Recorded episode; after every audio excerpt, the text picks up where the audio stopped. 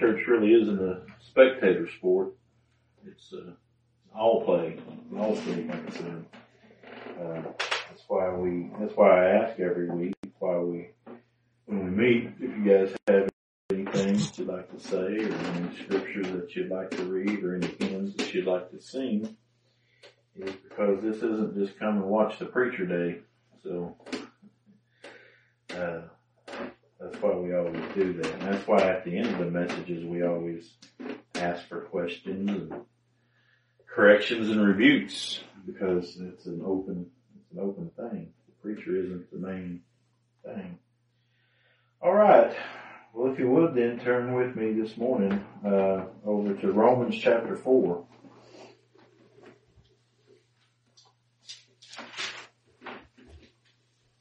Romans chapter four.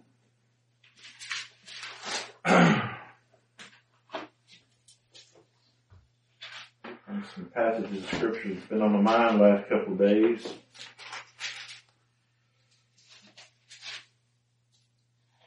On the outset, I'll just say it again. I've said it here before of uh, the importance, number one, of the Holy Spirit being the teacher. Uh, the Word of God, the Scriptures, uh, are not able to be understood in their spiritual sense, in their right, correct application and sense without the Spirit of God teaching us. And the Spirit of God teaches us whenever the Spirit of God is in us. So, not everybody is taught of God. Not everybody has the understanding or the mind of Christ. Not everybody is able to understand and believe the gospel uh, because they do not have that spiritual teaching. Uh, that's very clear throughout Scripture. Jesus made that very clear in John, in the, the book of John, whenever he was speaking to the religious leaders there, because there were some that were not believing, and Jesus made very clear, you don't believe because you're not my sheep. And we're going to get into some of that, Lord willing, maybe this morning. But he said, there is a distinction. There is believers and there is non-believers. These are groups of people. They are distinguished by their activity. They're distinguished by the grace that has been bestowed upon them. They are a believer or they are not a believer. They are of God or they're not of God. They are sheep or they are goats. They are the seed of Christ or they are the seed of Satan. They are a vessel of glory or they are a vessel of wrath. They are a vessel of uh, uh, of salvation or they're a vessel of destruction. There are two groups of people. There are those whom the Lord before the foundation of the world has set his love upon. And before anything was ever done, the Bible says their names were written down in the Lamb's book of life. Meaning, what's the Lamb's book of life? The Lamb's book of life. Now, is it a physical book? I don't know. Does God need to write things down in a book? No, He knows everything. He's omniscient. These are terms, these are things that are given to us to help us understand, to visualize, okay? Uh, they're for us to grasp as God gives us understanding of these things. But is there actually something there? I don't know. Maybe there is. We'll know one of these days. However, the Bible says that before the foundation of the world there were names written down and there were names that were not written down. That's, I believe, over in Revelation somewhere. I can't right off the top of my head remember the passage verses. But in Revelation it says those whose names were not written down in the Lamb's Book of Life. And so that right there precludes the fact that there were names written down in the Lamb's Book of Life. So if there were names written down and names not written down, and God was the one who made that choice, who chose to write these down and these not down, then that is God's determination on both destinies of people. Those whose names were written down were written down in the Lamb's book of life. They would be the ones who would be given life. They were ordained to eternal life. Those whose names were not written down in the Lamb's book of life were ordained to eternal death. One was for salvation, one was for destruction. God had a purpose for His glory in creating those who were for the salvation. He had a purpose in those who would be for destruction. The Bible says that God has created all things, yea, even the wicked, for the day of destruction, for the day of evil, for the day that He would show His wrath upon them. So God has made a delineation before the foundation of the world. He has split all of His creatures as far as mankind is concerned into those who are His and those who are His was given to Christ, are those who are not His, and those they are Satan's. Now, that's not the topic that I would like to talk about today, um, but that is the truth of Scripture. And so, as that being the truth of Scripture, there are some things that we need to understand, as I mentioned a while ago. When we come to God's Word, Without the Spirit's teaching, we can't know what these things are talking about. What, what the Bible talks about. The spiritual application of these things.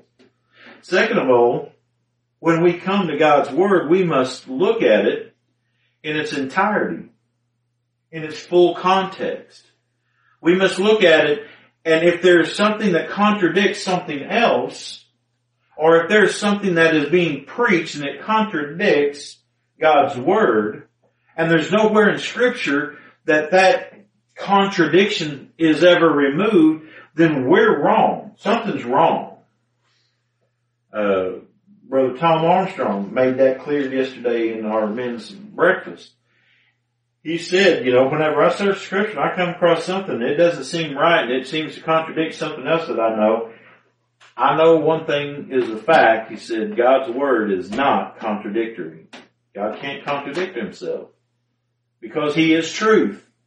And truth doesn't contradict itself. The only way that something can be contradictory is if something's right and something's wrong. Or something is both wrong. But you can't have something right and something wrong and they both be in agreement. You can't have that. Either both of them are right, both of them are wrong, one of them's right, one of them's wrong. Right? So if God says something and it seems to be contradictory, that cannot be. Because God cannot contradict himself. So what does that mean? Well, if there's a contradiction in what we understand, or what we read, or what we hear, then somebody is in misunderstanding. Someone does not have any understanding as to what is being said. Right? That's all it can be. Because we know God's word is not contradictory. We know that it doesn't lie. We know that it doesn't say one thing here and then all of a sudden it says just the opposite over here. If there's not any way for that to be reconciled and it remains a contradiction, the contradiction is in the mind of whoever is listening. The contradiction is in whoever it is that is saying it. The contradiction comes on man's part. Let God be true and every man a liar. Everything that God says is truth. Not everything that man says is truth. And the only truth that man can ever say is the truth that God has already revealed. So, brethren, it all comes down to this is a spiritual book. We are spiritual people if we are the children of God. We are spiritual people. And these things are understood, are understood in spiritual understanding, understood in spiritual ways, by spiritual teaching. Okay? So whenever we come to the Word of God, we have to take everything that the Word of God says and whenever we find that one place in Scripture doesn't line up with what somewhere else in Scripture is saying, then there is a contradiction and that contradiction is on my understanding. So what do I do? I pray and I ask the Lord to give me clarity on this. I seek the scriptures and I search the scriptures and I continue praying that the Lord would reveal this, that the Lord would teach this to me. Lord, I, I, this right here doesn't seem to jive with what you said over here. Or this preacher here is saying this, but what I'm reading in scripture, it, it seems to me to be something different. Can you give me clarity on that? Can you give me understanding on that? Because I know that the contradiction is in my understanding and is not in your word. And so we pray that the Holy Spirit would give us that understanding. Now I say all that because whenever we come to the scriptures, most of us, if not all of us, in some way or another, we have predispositions. Does everybody know what a predisposition is? Know what a disposition is? If I have a predisposition or a uh, if I presuppose something, that means I already have a mindset towards it, right? I'm already disposed, uh, predisposed to this. That means I'm already leaning that direction, or I'm already influenced in this way, or I'm already uh, thinking like this. That's what a predisposition is. We have predispositions. Why? Because of the way that we're raised, because of the way that we, what we listen to, what we read, what we find as entertainment. All these things are information that is coming into us. And all this information that comes into us can affect the way that we think. Now, none of this can override anything that God does. I'm not saying that it's superior to God. But what I'm saying is we have all these influences in our lives. And me teaching you children growing up the scriptures and teaching you correct doctrine, correcting incorrect doctrine, that isn't me thinking that I can implant that into your mind and that you're going to be able to understand that. I'm doing that because the Lord has commanded me to raise up my children in the nurture and the admonition of the Lord. That I'm to train them, uh, train you up in the way that you should go. I, to, to teach you the things of scripture, the truth, to proclaim the gospel.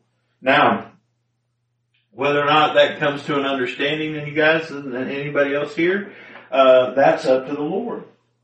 That's up to Him to give that. But whenever we train, we influence, right? Now that's why it's important that we train through God's Word and not through philosophy.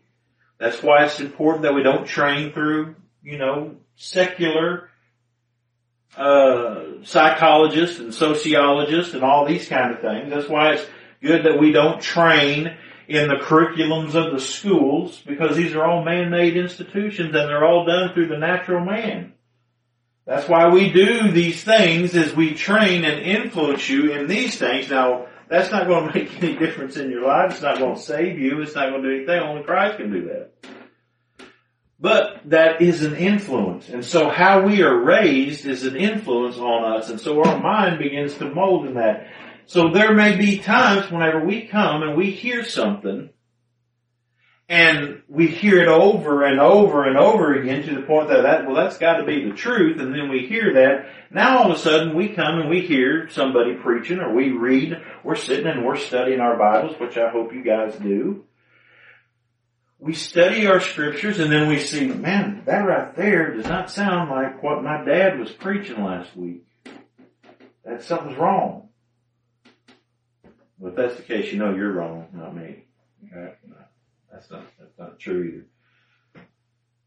If I say anything that's against scripture, I need to know that. I need to be corrected about that. Okay? With scripture.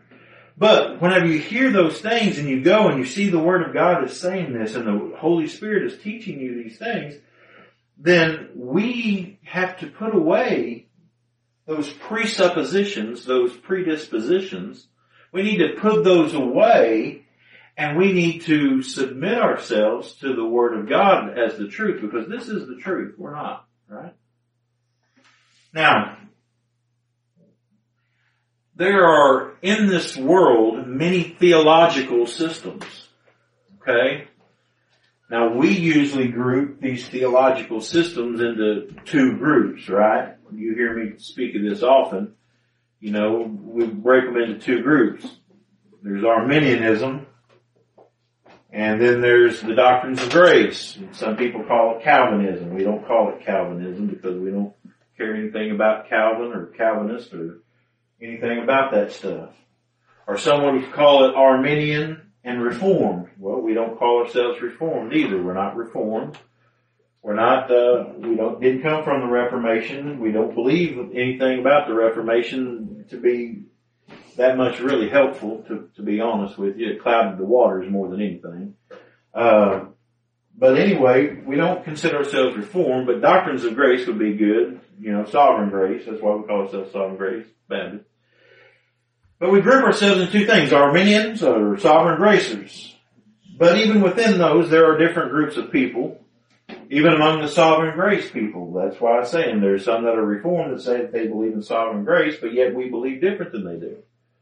There are those who say that they're Calvinists and we agree with some things, but there's a lot of things we disagree with.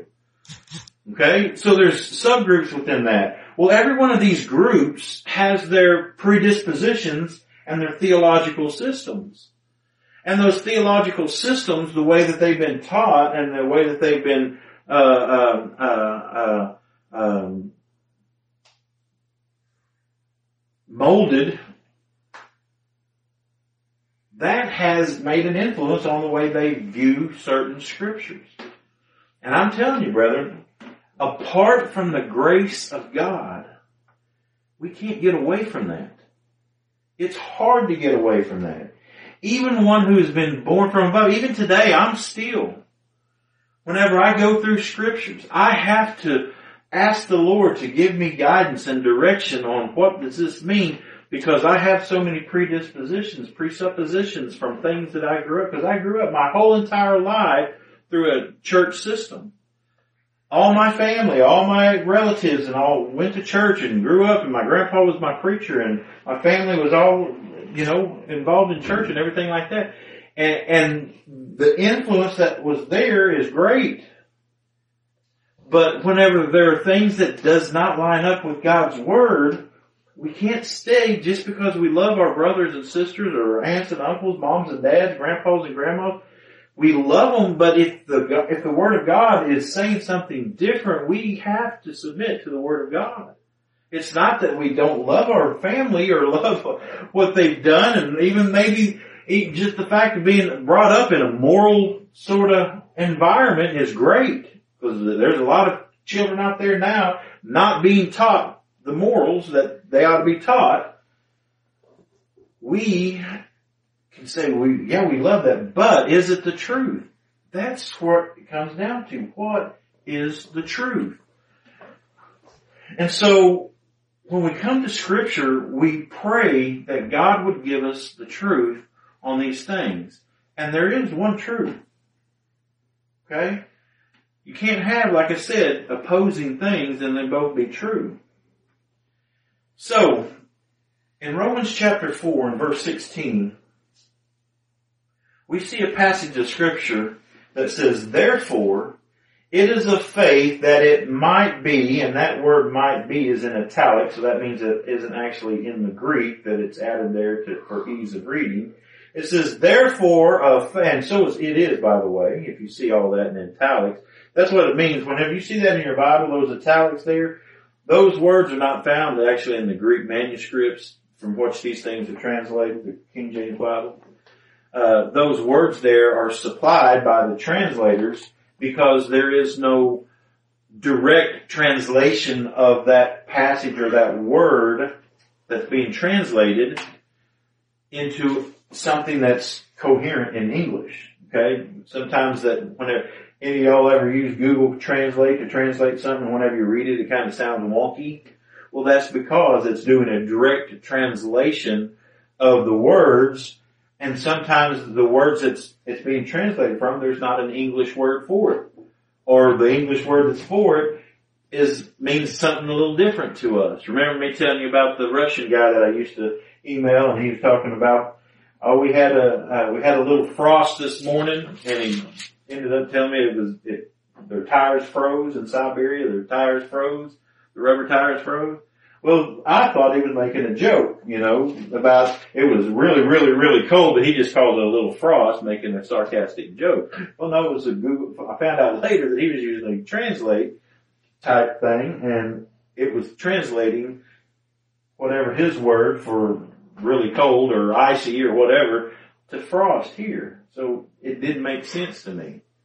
Well, sometimes that's why the translators puts in these italic words is because there was no direct translation.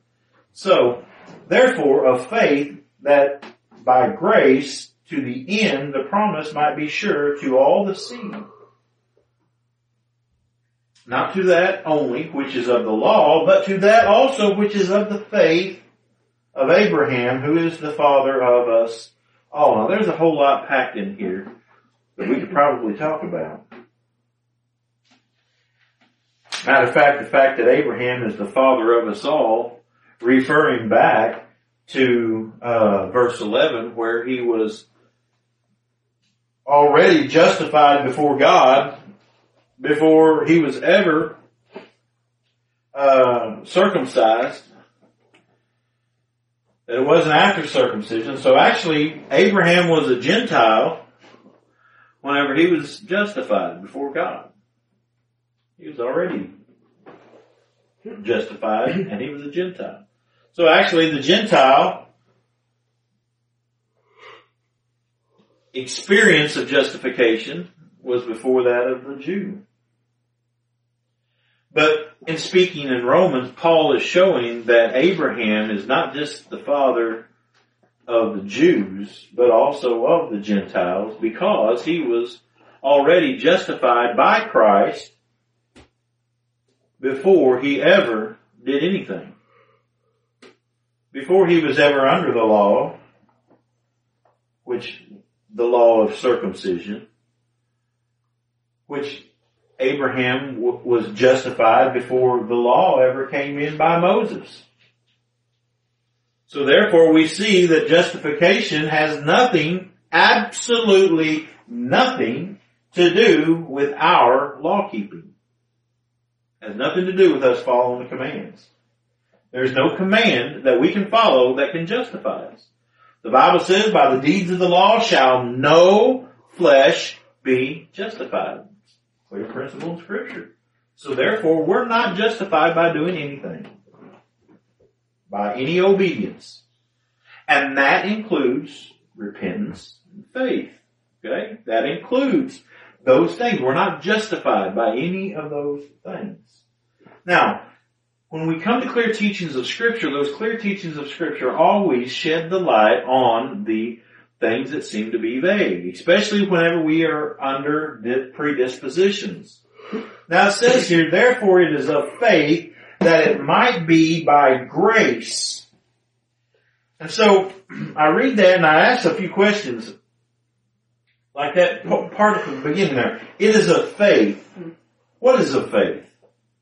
It says, therefore, so it means there's something that was said before this that it's tying that together. Therefore, it's, therefore, the reason of all this, therefore, it is of faith that it might be of grace. So what is it that the it is talking about there? Therefore, it is of faith. What is the faith? Well, if we look at some predispositions, they will say, well, the it there is talking about Abraham believing. It is a faith. It is Abraham's believing. It is Abraham's believing that it might be by grace. If Abraham believes that, therefore, it's by grace. Okay? But what does the context tell us? Therefore, it is of faith, or therefore of faith. Now again, the it is is not there. It's in italics, but the the gist of that is in the, the wording of the verse. Therefore of faith that by grace to the end the promise might be sure to all the seed.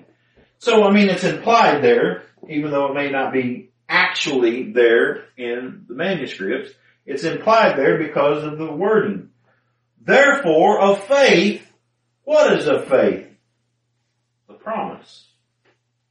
You say, well, where do you get that, preacher? Well, if you look and you go back up to verse 13, it says, for the promise that he should be the heir of the world was not to Abraham or to his seed through the law, but through the righteousness of faith. Now someone's going to say, ah, well there you go. It's through the righteousness of faith. So then therefore, our believing is counted for righteousness because that's the righteousness of faith that he's talking about here. He's talking about the righteousness of faith. So is scripture teaching us that the righteousness of faith is our belief whenever we believe on Christ. Whenever we have faith in Christ alone for our salvation, is that the righteousness of faith that is being spoken of here? I would say no, it's not. Because the overwhelming context before we even get to here in Romans chapter 3, and if you would just look over there, verse 20, it says, for the deeds of the law, there shall no flesh be justified in the sight, for by the law is the knowledge of sin. But now the righteousness of God without the law is manifested, being witnessed by the law and the prophets. What was witnessed by the law and the prophets?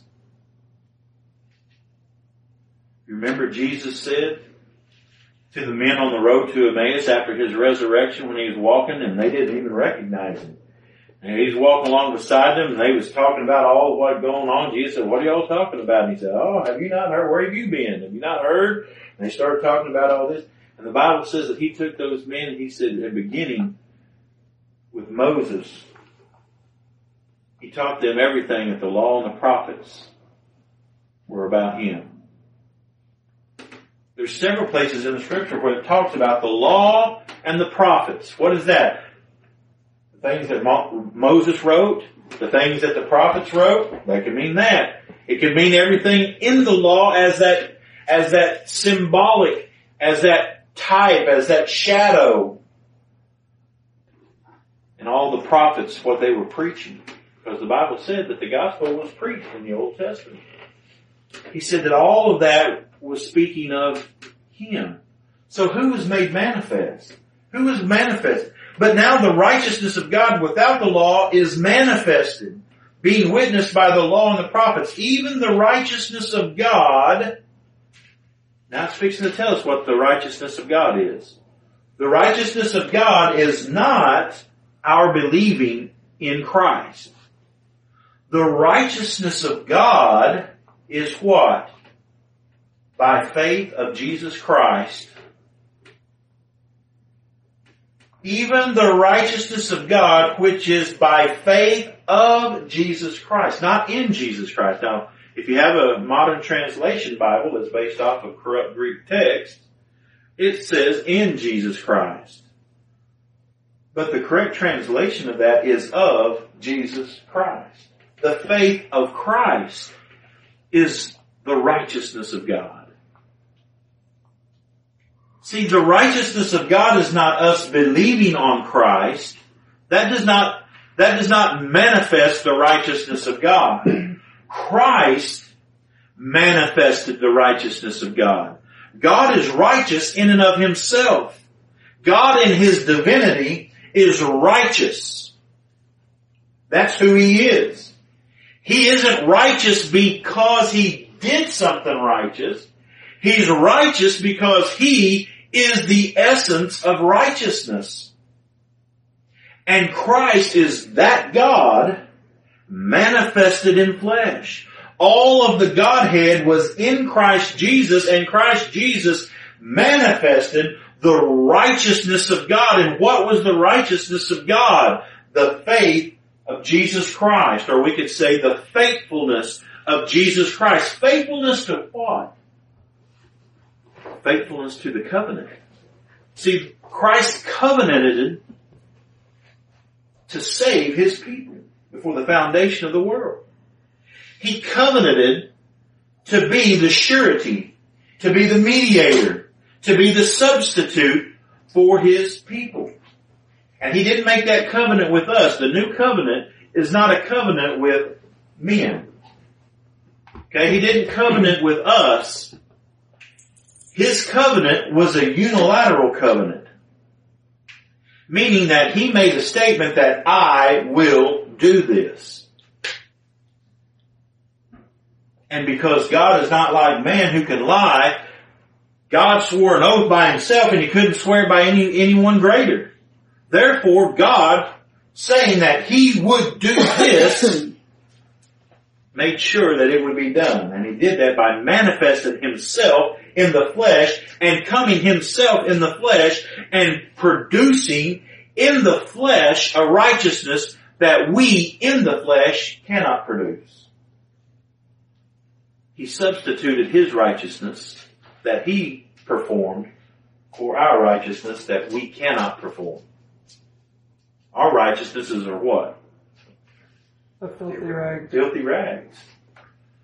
The Bible says there, matter of fact, look there at Romans 3.11. There is none that understandeth God. Why? Verse 10, there is none righteous. No, not one. And it says there, there is none that understandeth. Now, is that not clear? How clear is that? Now that clear verse should shed the light on all those unclear verses. Whenever the Bible says in 1 Corinthians 2.14 that the natural man receiveth not the things of the Spirit of God, nor can he understand them. Why? Because they are spiritually discerned.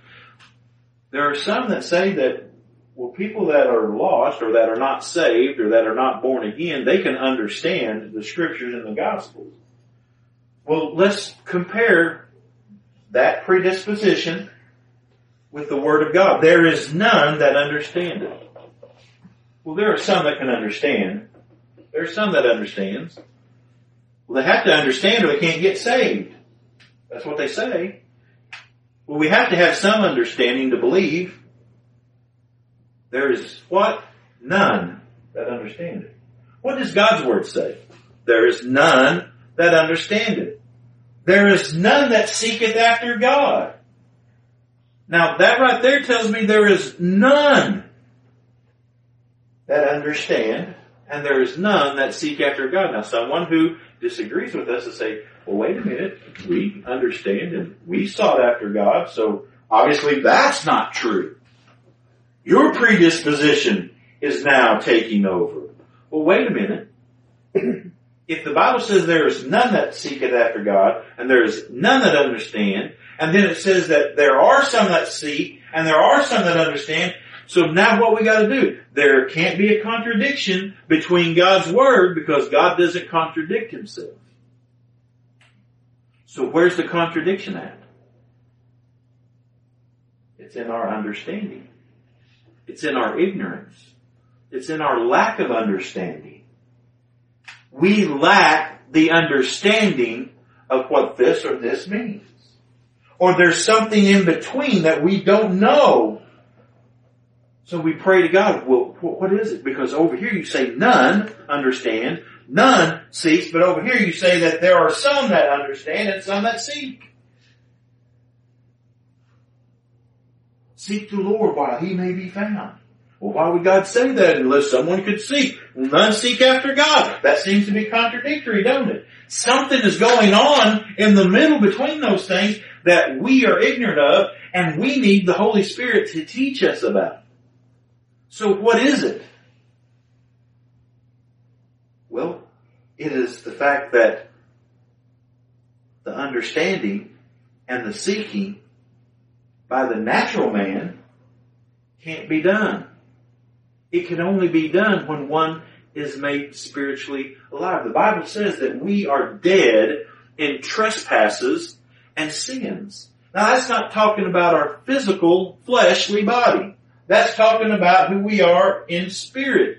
We are created as all men have been since the beginning with Adam. All men are created natural, not spiritual. And that is where the predisposition evades almost every religion that claims to be Christian. It evades every religion that Adam was made spiritual and lost it in the fall. But the Bible doesn't teach that Adam was ever spiritual. Corinthians 15 says that Adam was made natural and that which was spiritual was came after that. Being made natural means being made without the Spirit of God. Adam was made without the Spirit of God. That is why Adam did what he did, because this natural man cannot keep the law of God. The natural man cannot receive or perceive the things of the Spirit of God. They're foolishness to him. They don't understand it. They don't re- receive it. They don't believe it. They can't hold it. They can't trust it. They can't love it. They can't do anything. Why? Because it's foolishness to them because they're ignorant of the truth. And when I say ignorant, I'm not talking in a derogatory way. I'm talking about they are ignorant of the truth. I'm ignorant of a lot of things, I'm sure, that I've yet to be taught. And I've been ignorant of things in the past until the Lord taught me those things. It's ignorance. It means lack of understanding. I am ignorant of that fact. And some people are ignorant of the fact because they have yet to be taught by the Holy Spirit of God. So we now have these two contradictions. What is the thing in the middle that makes these where they're not contradictory? Well, the natural man receiveth not the things of the Spirit of God, nor can he. That speaks of ability, doesn't it? Nor can he. Why? Because they are spiritually discerned. The Bible also says, oh, I don't want to misquote it here, let me turn over. 1 Corinthians chapter 2. But it says here, but God hath revealed them unto us. Who's us? Children of God. The people of God. But God hath revealed them unto us. How? By our reading, by our seeking, by our searching, by our coming to church and listening to the preacher preach, by memorizing scripture. How has God revealed? But God hath revealed them unto us by His Spirit. The Spirit searches all things, yea, the deep things of God. For what man knoweth the things of man save the Spirit of man which is in him? Even so, the things of God knoweth no man but the Spirit of God. Now we have received not the Spirit of the world, but the Spirit which is of God. For what purpose? Read it in your scriptures there with me. We all got King James Bibles. Let's all read it together. Why does, why do we receive the Spirit of God?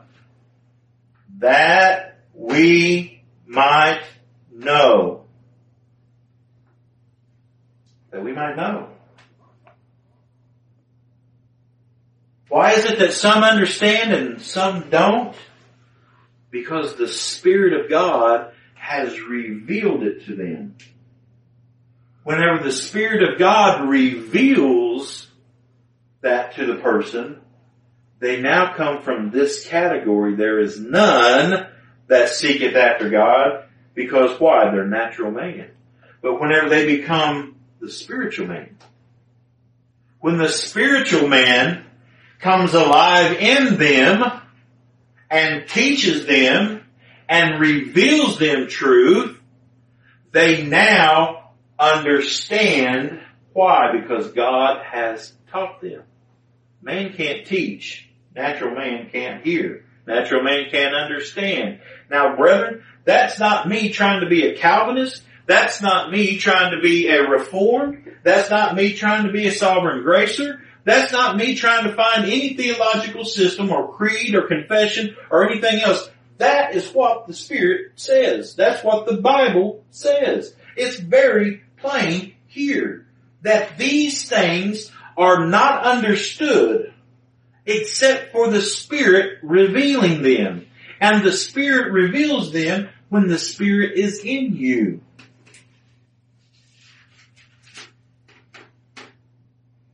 Paul began this, he said,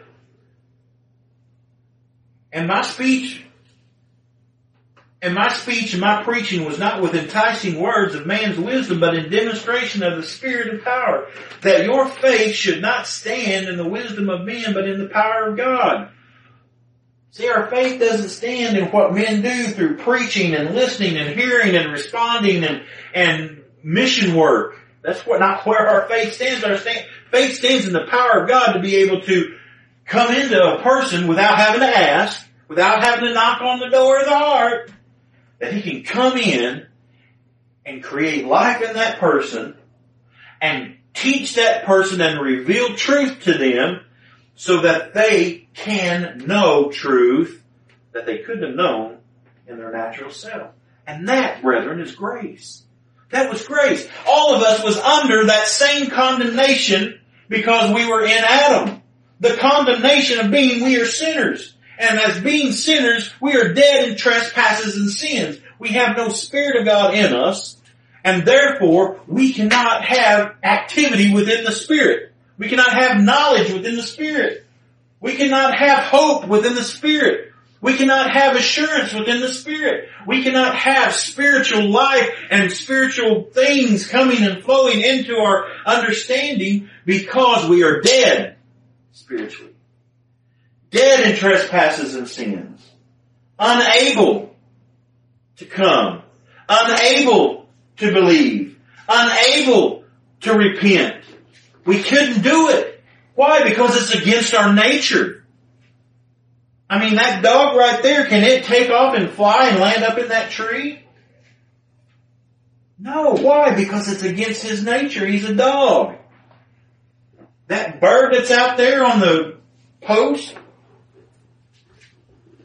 can it dive underwater and breathe and, and, and swim around? No. Why? Because it's against its nature. It's not a fish. The natural man cannot receive the things of the Spirit of God. Why? Because it's against his nature. That's why Paul is making this argument here. That for what man knoweth the things of man, save the Spirit of man in him. He's saying the nature of man knows the nature of man. But the Spirit of God is the only one that knows the Spirit of God. Only those that are spiritual know spiritual things. Those who are of the flesh know fleshly things, but they can't know spiritual things because it's not their nature. That's why Jesus told Nicodemus, you must be born again. No one can see the kingdom of heaven unless they're born again. No one can receive or enter into the kingdom of heaven unless they're born again. Why? Because you're natural. And this kingdom is spiritual. These things are spiritual. And so we have to be made spiritual. And that, so that's why Paul said that we have not received the spirit of the world, but the spirit which is of God. That's, so that's not our spirit, right? That, that's God's spirit. He said that we might receive, we have not received the spirit of the world, but the spirit which is of God. This is a spirit that is outside of us that comes into us. And it's only when that spirit is in us that we can understand spiritual things as God reveals them and teaches them to us. But it says there, that we might know. The Spirit is given that we might know the things that are what? Freely given to us. Not things that we have to work for, not things that we have to meet a condition or earn. That is not what this is saying. It's saying that we might know what is freely given to us. Which things also we speak, not in the words of man's wisdom, which man's wisdom teacheth, but which the Holy Ghost teacheth, comparing spiritual things with spiritual. See, again, it's all about the spiritual application, not the physical. It's not about you physically doing anything. It's about a work of God in you that is a spiritual work. Now we're going to get into that in just a second, Lord willing. Verse 14, but the natural man receiveth not the things of the Spirit of God, for they are foolishness unto him, neither can he know them, because they are spiritually discerned. So that's a clear principle of scripture. That isn't Paul trying to correct wayward Christians and telling them that there are some that are not saved that can understand. That's not what this is saying. Yes, is Paul correcting the Christians in Corinth? Absolutely. Did he call them carnal? Absolutely he did. They were acting carnal. But Paul right here is laying down spiritual principles in why some believe, why some understand, and why some don't. Because in Corinth, there were those who were associating with those Christians who may not have been truly Christians. Just as in today, in our churches, there may be some tares that come in among the wheat, some goats that come in among the sheep. You see a herd of goats and sheep out in the pasture, sometimes it's hard to tell which one's a goat, which one's a sheep, till you get up real close to them. But sometimes they look kind of similar. A wheat and a tare. Whenever you see a wheat and you see a tare, they look almost identical. But here Paul is saying that the natural man is not going to receive, cannot receive. It's an inability. He cannot know them. Because there's a causal factor on why they cannot know them. It's not because somebody hasn't got to them yet and told, told them. It isn't because they're not smart enough. It isn't because the preacher isn't educated enough. It isn't because they haven't been under some program that the Southern Baptist Convention has thought up to make people saved. The causal factor of them not knowing is because they are not spiritual. The things of God are spiritually discerned. Therefore, you have to be spiritual to know those things. So back to my question. It is a faith. What is a faith? Well, the promise. Go back to our passage in Romans chapter 4. Is of faith. What is the faith? The promise. The promise of what? What is the promise? I mean, we even see it in verse 16.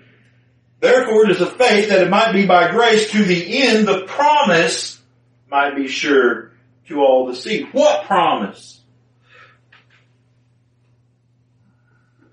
The promise that they would be heirs of righteousness. Promise that they would be heirs. For the promise that he should be the heir of the world, Abraham was made a promise.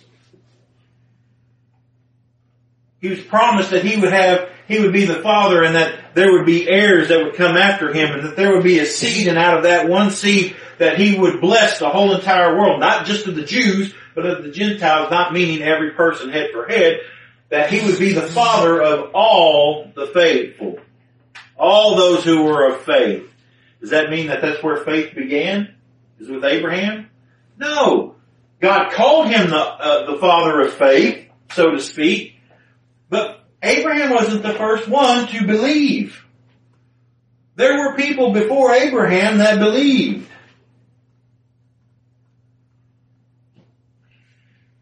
So the promise is of the righteousness of faith. But the righteousness of faith is not us believing, it's Christ and His faith.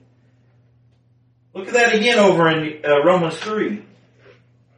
For if the righteousness of God, which is by faith of Jesus Christ uh, unto all, and upon all them that believe, for there is no difference. There you go, upon all them that believe.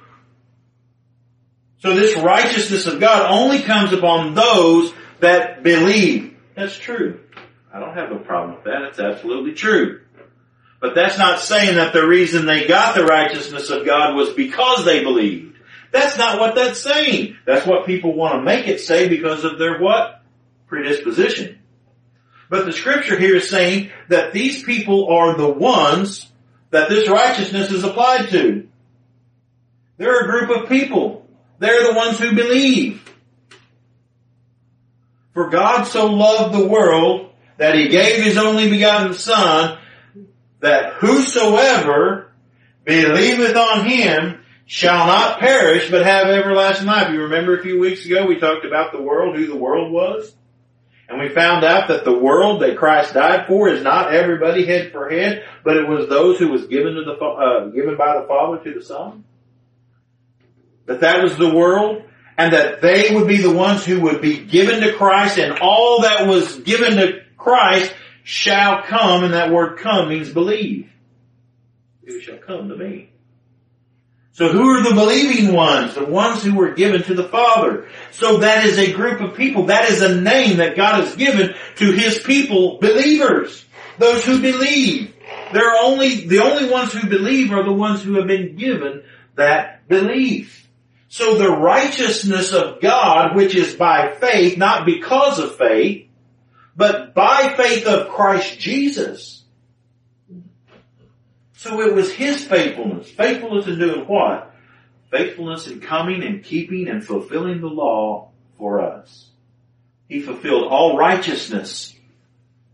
All the law and all of what the law demanded, Christ fulfilled in his obedience for our justification and in his death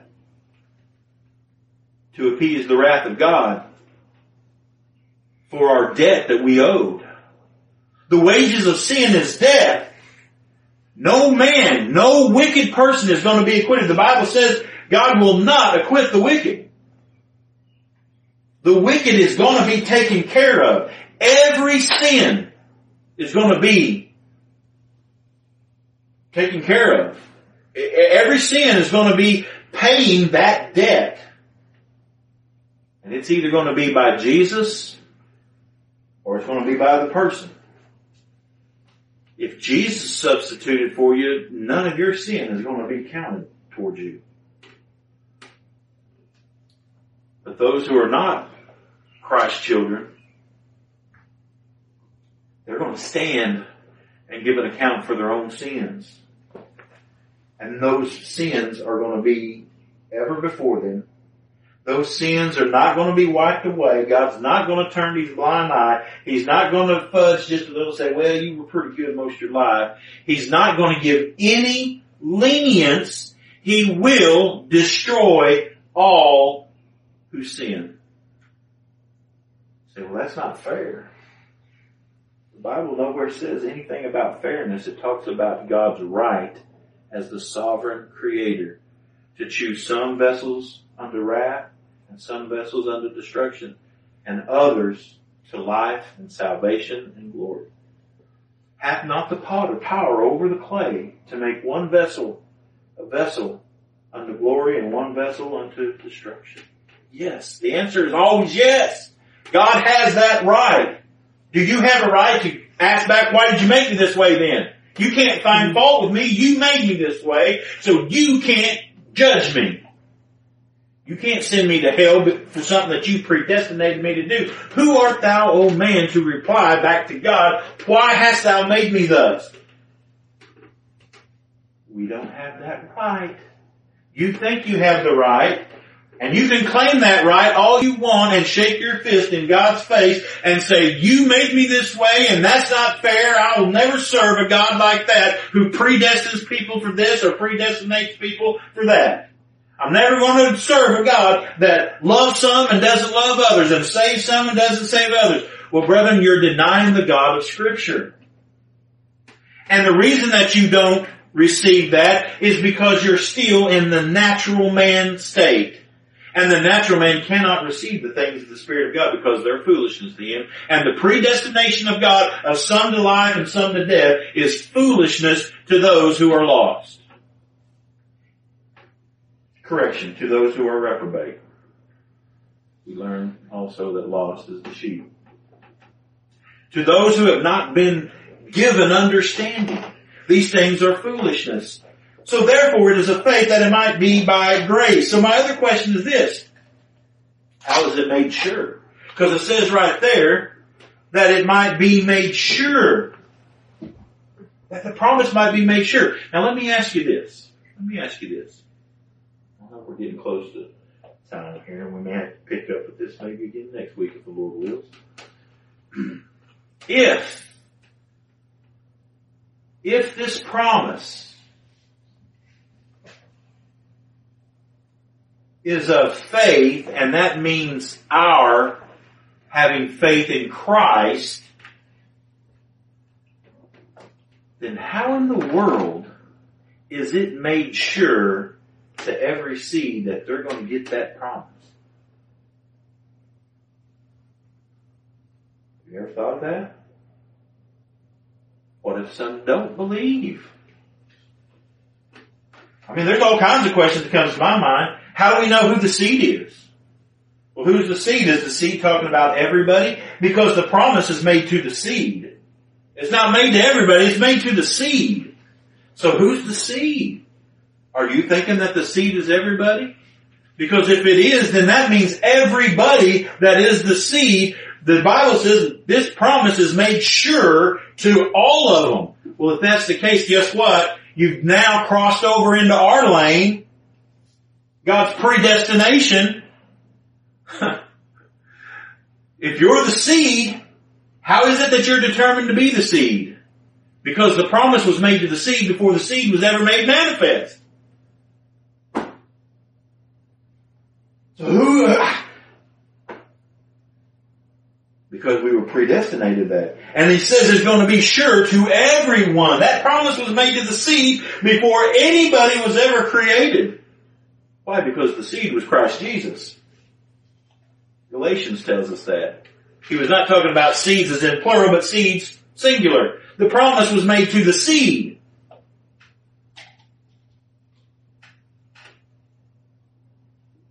And then all those who were put in Christ Jesus as our representative. We receive the promises. Why? Because we are heirs in Christ Jesus.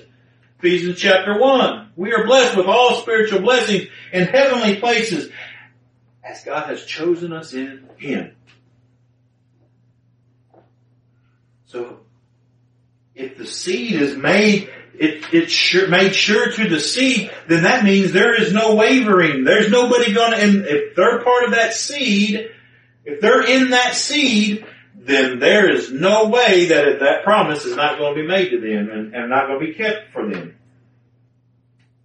So there's no way that they can falter, right? But if it's by our faith, what if somebody doesn't believe? So now the Arminian who says that this is talking about our faith here, our believing, is in a quandary. Because they say that it's made, if it's made sure, now what are they going to do with that?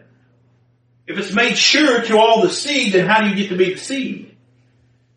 Is it by belief? Well, how, how is it by belief? Because the promise is made to the seed before the seed was ever made manifest. The promise was made to the seed before any of his children were made manifest. The promise was made before Adam fell. It was revealed in time. For he has saved us, called us, and saved us with a holy calling, not according to our works, but according to his purpose and grace, which he gave us in Christ Jesus before the foundation of the world, but now has been made manifest in the appearing of our Lord and Savior Jesus Christ. It was made before it was ever manifested. The promise was there. Abraham looked to Christ who was way far off and he seen from afar and he believed in God. And Abraham reckoned that seed, the promise, the righteousness of faith that was to be for him as his righteousness. That's what Genesis 15 is talking about. Now, Pastor, why do you say all that? Because if it is by our faith, it is not made sure because how many of you has had perfect faith? Anybody? Has anybody had perfect faith? Matter of fact, we're told that we're given faith in measure. Not in full, not in totality. We're given it in measure by the scriptures. And if we're given it in, in, in measure, then that means that some have less faith and some have more faith. Some days I may have more and some days I have less. Therefore I have a wavering faith. And how can that be sure if my faith wavers? Hey, maybe I not have faith today. Hey, I have doubts. How many of y'all have ever doubted your salvation? but not only that, it can't be made sure because some may never believe. There again, the Arminian comes into a quandary because they believe that anybody can believe. You just gotta convince them. You just gotta keep working at it. Work on them. Keep preaching the gospel to them. That anybody can believe as long as they will freely choose to believe. But there's where this whole verse comes down to the nitty gritty. The reason that Jesus, by way of Paul here, says that it is of faith that it might be by grace to the end the promise might be sure to all the seed. The reason he says that and the reason that it's made sure is because the faith that is in view is not our faith. There's only one person's faith who was ever sure. There's one person's faith who was perfect, and that was Jesus. And we are clearly told that it is His faith that justified us. By the faith of Christ. It is by the faith of Christ that the righteousness of God is revealed. God's righteousness is, is, revealed in Christ's faithfulness. Faithfulness to the covenant. Faithfulness to the law. Faithfulness to all that God had given him to do. He did. It was His faithfulness that is the righteousness of God that is imputed, put on our account. It is His righteousness that is imputed to us, not because we believe in Him, but because He accomplished it for us, and then He gives us faith to receive it, to believe it. Not to receive it by choosing it and taking it and say, well, I'll make a choice and, and take it. That's not what I mean by receiving. By receiving meaning that it's no longer foolishness to me. I received that as truth. Before I was rejecting it as foolishness. But now that I have a spiritual mind, I see I had an inability. I don't have faith. Matter of fact, the Bible clearly states that all men have not faith. There's another quandary for the Arminian who wants to say that this is talking about Abraham's faith. Our faith is what justifies us. Our faith is what gets us the righteousness of God. That our righteousness is counted to us, or God's righteousness is counted to us because we believe. That's the quandary. All men have not faith. And how do men have faith? Just like knowledge. All men have not knowledge. All men don't understand. None understand. How is it? There's a, that contradiction again.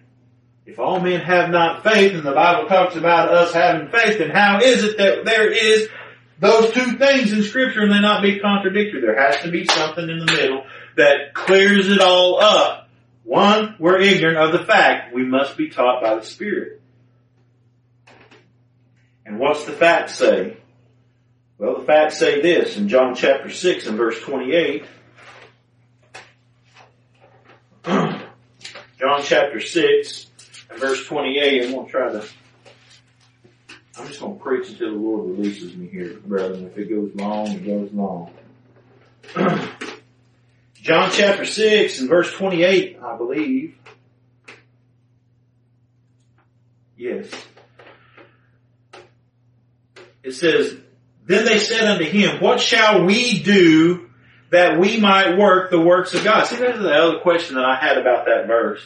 When I was thinking about that verse. Because there are some that say that faith is not a work. Therefore, whenever the Bible says that we are saved by faith, which the Bible doesn't say that we're saved by faith, it says we're saved by grace through faith. And that, not of yourselves. Wait a minute. Everybody in the world seems to apply Ephesians 2 to our faith. For by grace are you saved through your faith, and that not of yourselves. That's a contradiction in and of itself. By your faith. That's what the Arminian says. But guess what? The Reform says this. For by grace are you saved through your faith, but it's not really your faith, it's the faith that Christ gave you whenever He caused you to be born again, that life precedes faith, so therefore you were born again, and now you have faith, but now your faith has to be exercised, and once you exercise that faith, then what God has provided for you, then God will bestow upon you. There's no difference between the Reformed belief and the Arminian belief. Both of them say faith is the hinge pin to either get you saved or to show that you're saved. Both of them say that God can't justify, God can't save, God can't declare you just until you believe. Well, brethren, it says right here, faith is a work. But they'll say, well, faith ain't a work, for progression are saved faith. That's a gift of God. The gift of God is the faith of Christ on your behalf. Not your faith being an activity. It's the faith of Christ keeping the covenant, keeping the law, being your substitute, faithing, if you would allow me this term, faithing on your behalf. That's what is the gift of God. Christ is faith. Whenever you see that word faith, look at it as Christ. Christ is your gift. Isn't that, isn't that what was promised to Abraham? I will be your shield and your, keep your, keep your hand in John. I'm going to misquote this. Genesis uh, 15.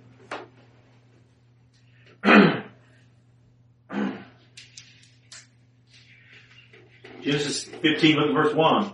After these things, the word of the Lord came unto Abraham, or Abram, in a vision saying, Fear not, Abram, I am thy shield and thy exceeding great reward.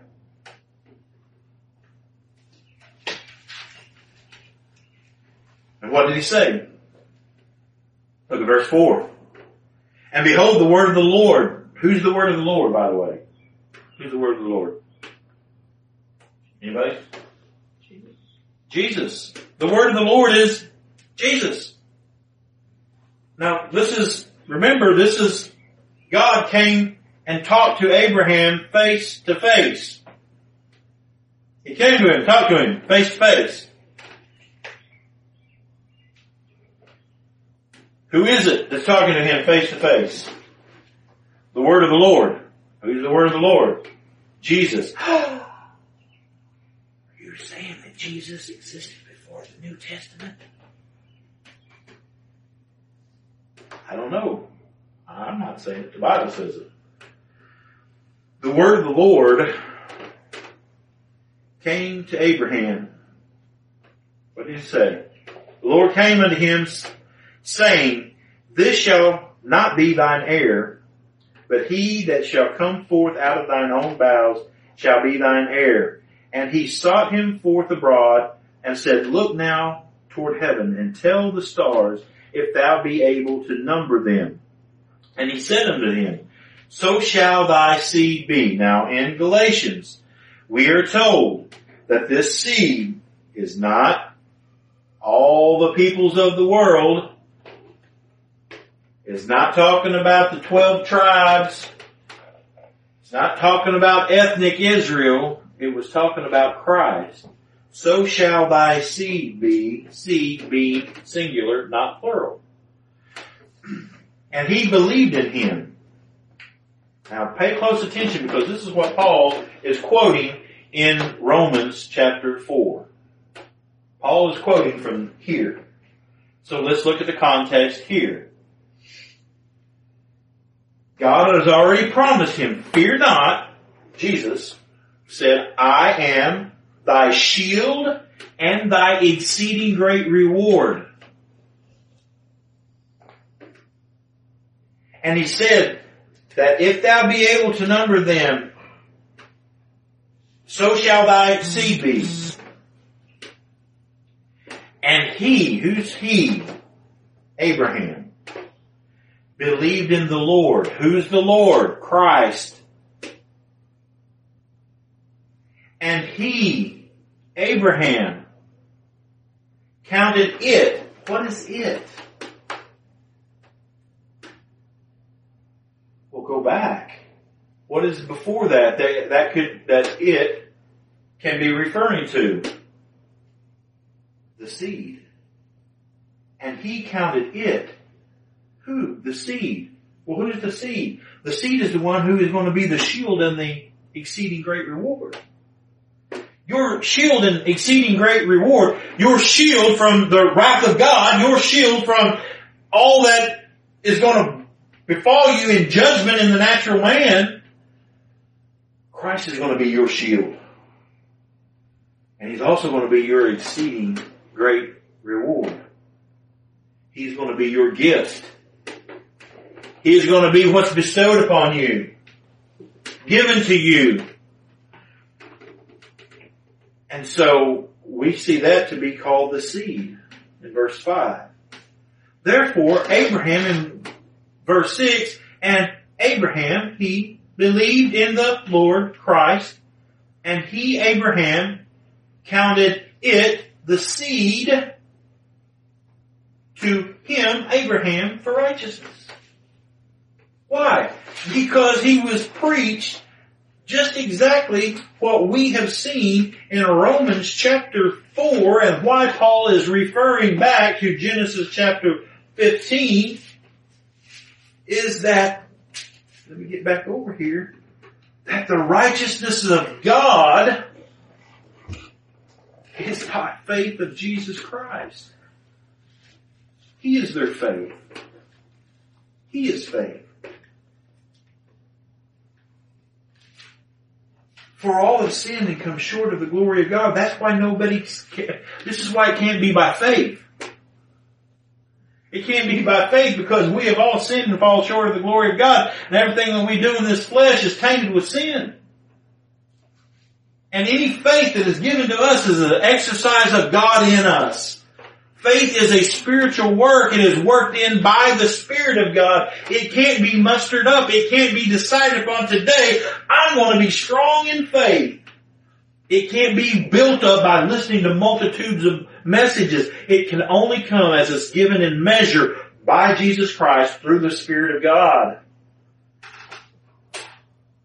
Being justified freely by His grace through the redemption that is in Christ Jesus. We are justified by Christ. Justified by Christ. Justified by Christ. Not justified by our faith.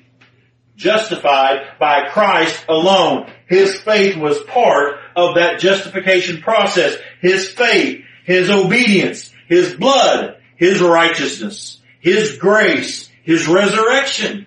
All these things are said to be what justified us. What does that mean? All that work of Christ on our behalf, whether it be for our substitute as our keeper or our substitute as our sacrifice. Christ fulfilled it all for us. That was the righteousness of God and that was what was accounted for. That was what was accredited to. That was what was reckoned to Abraham for righteousness. Not Abraham's coming out of the Ur of the Chaldees. Not Abraham's believing that he was going to give him a son. Not Abraham's believing that anything else was going to happen. But Abraham believed that God was going to keep his promise that this man, the Lord, would be his shield and be his reward and that it would be unto him and through that seed there would be others who would come and believe and be part of this spiritual family. He believed in the Lord and he counted it to him for righteousness. It isn't that God counted faith to Abraham for righteousness because the righteousness of God is not got by faith of us, brethren. It is not by our faith. That's why we were back in John chapter 6.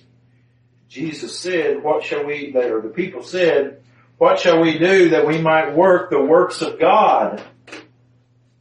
Jesus answered and said unto them, This is the work of God that ye believe on him whom he hath sent.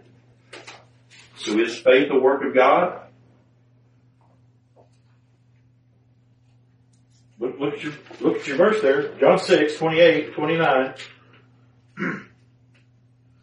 this is the work of God that ye believe on him whom he hath sent. So, what's a work of God? You guys know this. It's not hard. What's the work of God? Huh? Right there. Read it. Come on. Speak up. The Word of God the work of God is that ye believe. So is faith a work? The answer would be yes, right? It, does not God, God's word tell us that faith is a work?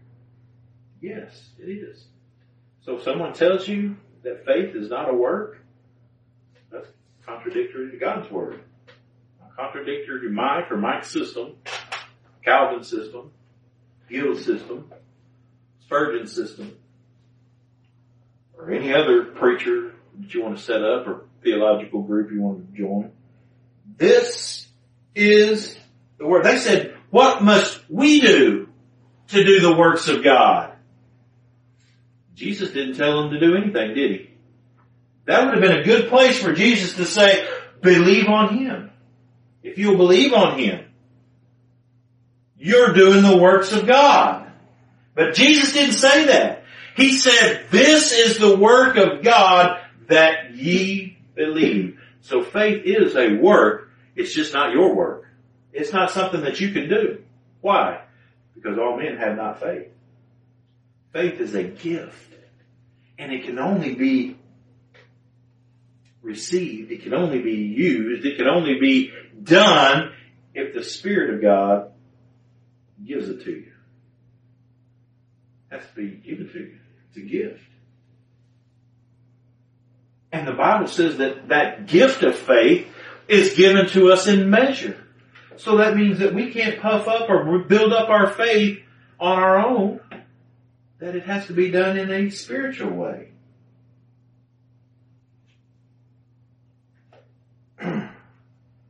So faith is a work. Why is it, why is, why, do, why does it have to be a work of God? Why? I mean, don't you guys have faith? Every one of you came in here this morning and you had faith that those things that you're sitting in would hold you up. You didn't come in here and think that you were going to fall in the floor when you sit down, did you? Oh, why? Because our couches look pretty sturdy, right? We had faith that would do that. You had faith whenever Zach come pick you up, that car was going to get you here, right? Mm-hmm. Not fall off rock. I don't know. You might have had little doubt there that it was going to run off the road, but it very well could have been. Yeah. But we all have natural faith, right? We all have faith. You know, every time I go into an X-ray room and I start troubleshooting a thing, I have faith that I'm going to be able to do that without getting shocked. We all have natural faith. That's not what we're talking about.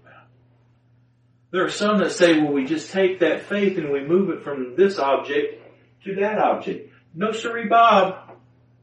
Georgie. That's not what we're talking about. If faith is something that is already inherent in man, then it's not a gift, right? Right? Whose Bible is this? Whose Bible is this? Yours. Hmm. Got my name on it. My Bible.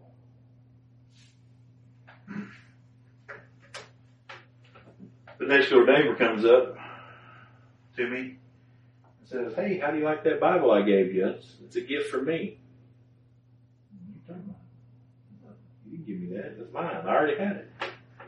You didn't give me that Bible. I already possessed it. It's not a gift. I already possess it. You didn't give that to me.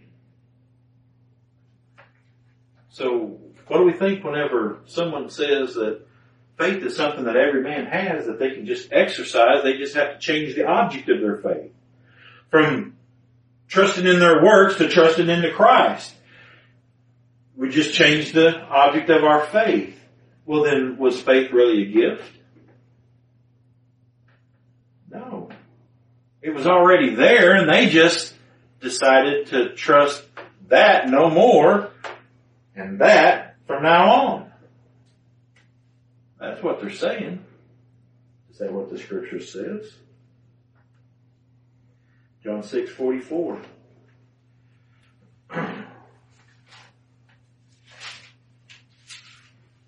says, No man can come or believe except the Father which hath sent me draw him.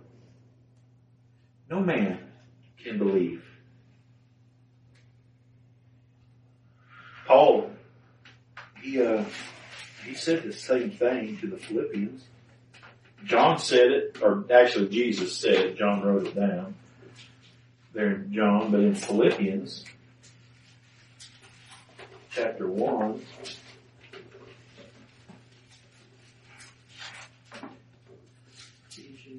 Philippians chapter 1, verse 29 says, For unto you it is given in behalf of Christ not only to believe on Him, but also to suffer for His sake.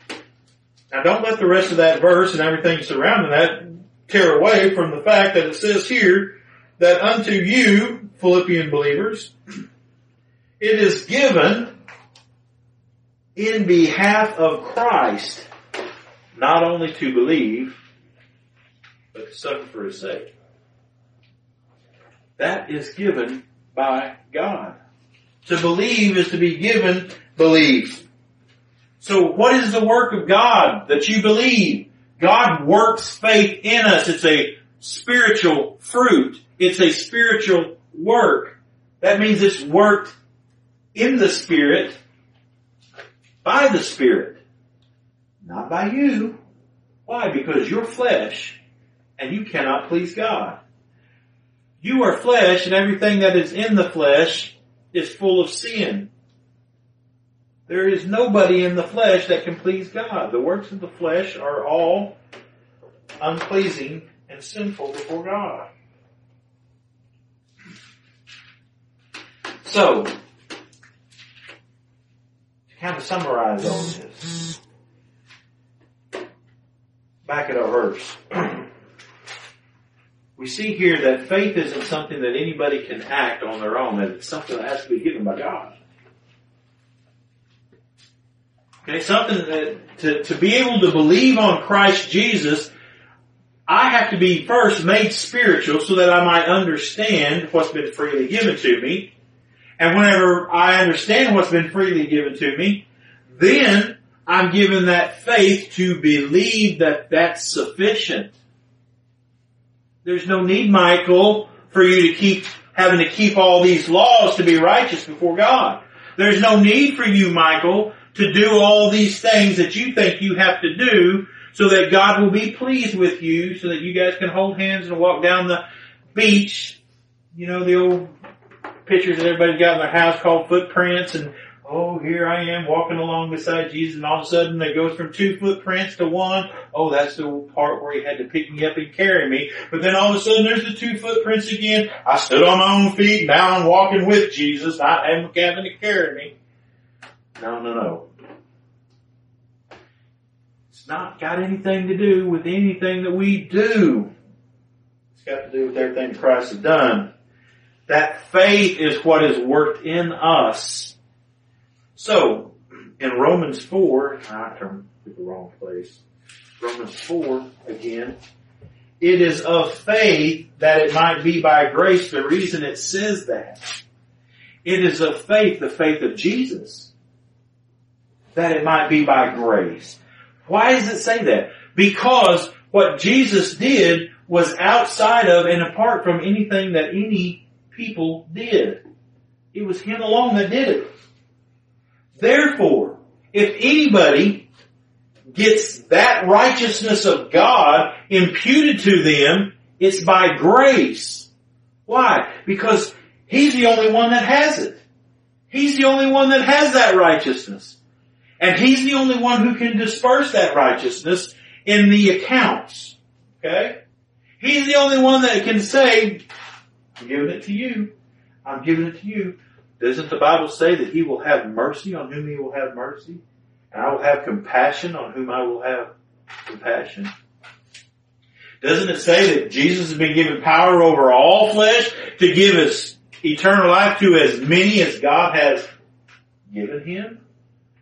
So He has the power over all flesh to give that life to everyone that God has given. Why? Because God wrote it down in the book of life before the foundation of the world. That was God's purpose and decree. These are the people that are going to get life. Who's going to get life? Everyone written in the book of life. Okay? They're the ones getting in, in the book of life. How is that possible? Because they're going to be sinners. They're going to be sinners. How can God give life to sinners? Someone has to substitute for them. Someone has to perform everything that they're not going to be able to do because they're sinners. Someone's got to pay their debt that they owe because they actually were sinners. Jesus, the substitute, the mediator between God and man, came and took all of God's wrath, did all of man's obedience. But who did he do it for? Everyone whose name was written in the Lamb's Book of Life. Why? Because he had to do that for them before God could give life before God could justify. Christ had to be their substitute. And thank God for the Old Testament saints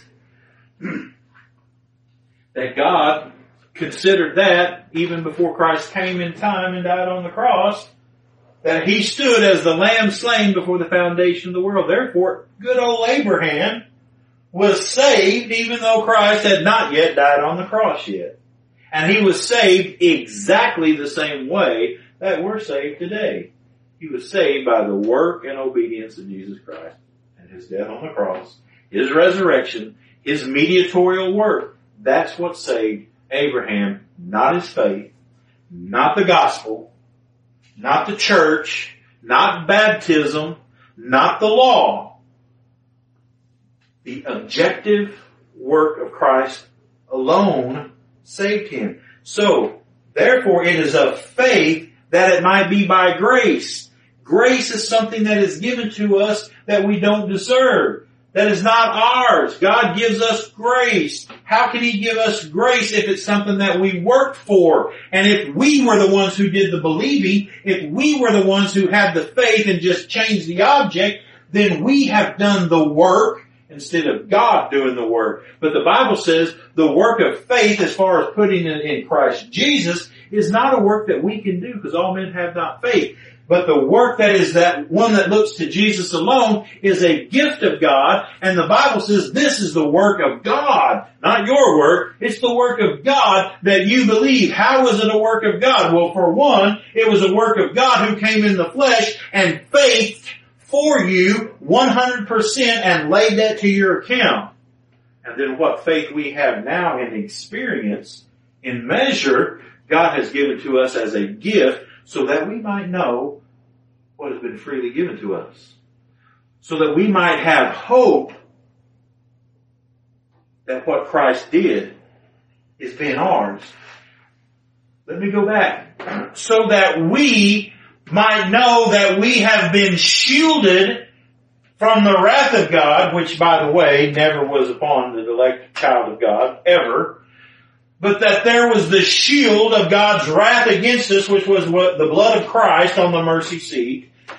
But it was also our exceeding great reward of His righteousness being given to us. Christ Himself. It's all about Christ. Everything's about Christ. All of salvation is about Christ. It is Christ, Christ, Christ, Christ, Christ, not us. So therefore it is of faith that it might be by grace and because it was Christ who did it and not dependent upon us accomplishing something, it can be sure to all the seed. Why? Because whenever he died, he died only for the seed. Those who would believe all those who were uh, ordained to eternal life believed. Who are the believers? The ones who are ordained to eternal life. Who are the believers? The ones who were given to Christ by the Father. They shall come to me. They, let's believe. They shall believe on me. They shall come to me. Jesus said, all that come to me, I will in no wise cast out. That wasn't an open invitation offer to anybody and everybody. That was an open invitation offer to his sheep who hear his voice and follow him. Everybody else don't follow him. They get on that broad road and they walk the broad road because everything else on this narrow road is foolishness to them.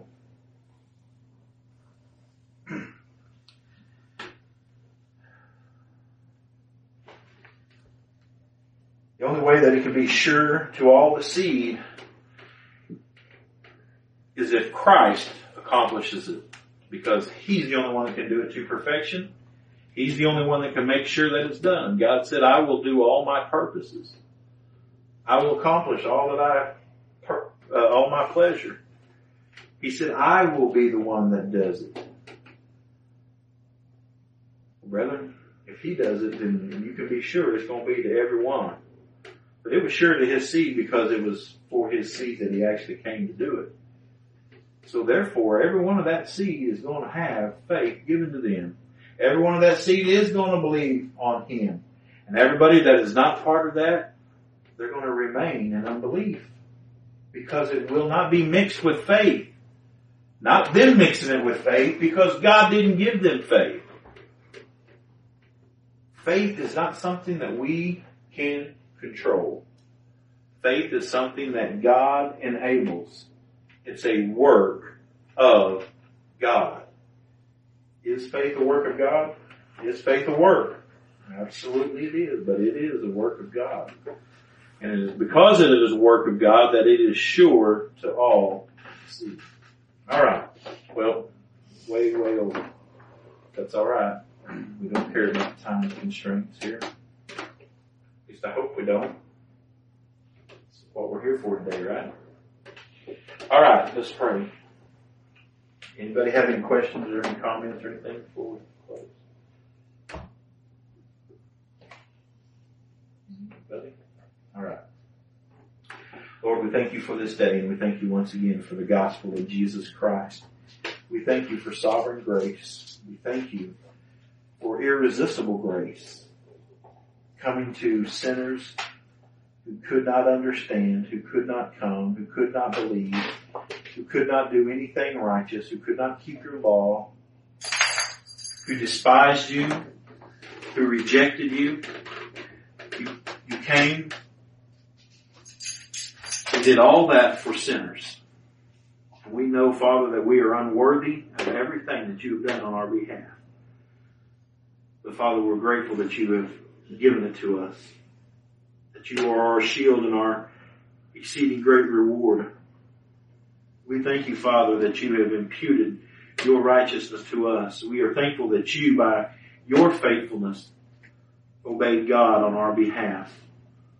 We're thankful that you took our death for us and that the wrath of God that you experienced for us is not given to us We know that you have declared that we have not been appointed unto wrath, but we surely, surely deserved it. And it is only by grace that we have it. Only by grace that we experience it. So Father, Lord, I just pray today that this has been a comfort to your people, that you have spoken to them, that you instructed them. Father, I pray that your uh, grace and mercy might be uh, given to those that are here, to those that are listening or watching, wherever they might be. Father, we pray that you just might uh, uh, glorify yourself through Christ Jesus. Lord, that you might keep us faithful. Again, we thank you for all these things. Again, we want to pray for uh, these uh, brethren that has contacted us from uh, Africa, Zambia, Africa, and from Australia. Lord, we pray that you would be with them, keep them safe. Lord, that you would uh, strengthen them, uh, and that you would uh, grow them in the grace and knowledge of the Lord Jesus Christ. And if it be your will, Lord, that you might raise up others, uh, they might worship together, they might be edified one to another, Lord, and they might uh, uh, rejoice in the blessedness of being part of the local church. Father, again, we thank you for all these things, and we ask that uh, you bless them for Christ's sake. It's in His name that we pray. Amen.